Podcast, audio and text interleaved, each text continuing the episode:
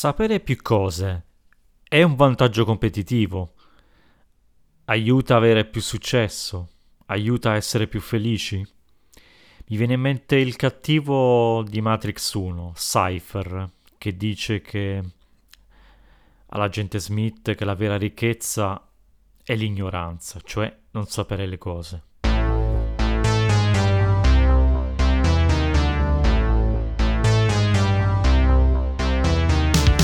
Questo è Mindware, un podcast di Paolo Musano.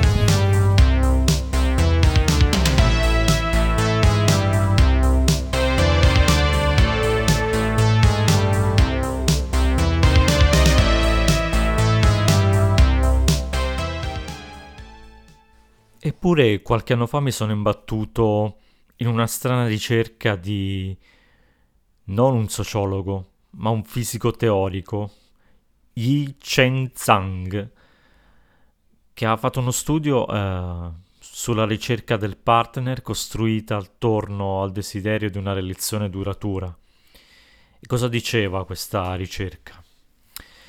Diceva che quando l'informazione è molto imprecisa, l'intero sistema si rompe in piccoli gruppi, poiché intrinsecamente non c'è necessità di cercare partner più affini in un ambiente più ampio. E poi continua, man mano che aumenta la precisione della ricerca, si allargano gli ambienti e cresce la qualità degli incontri. Se l'informazione è molto imprecisa e primitiva, l'individuo non sarà stimolato abbastanza da far emergere le sue qualità latenti, poiché si convincerà che non saranno apprezzati abbastanza.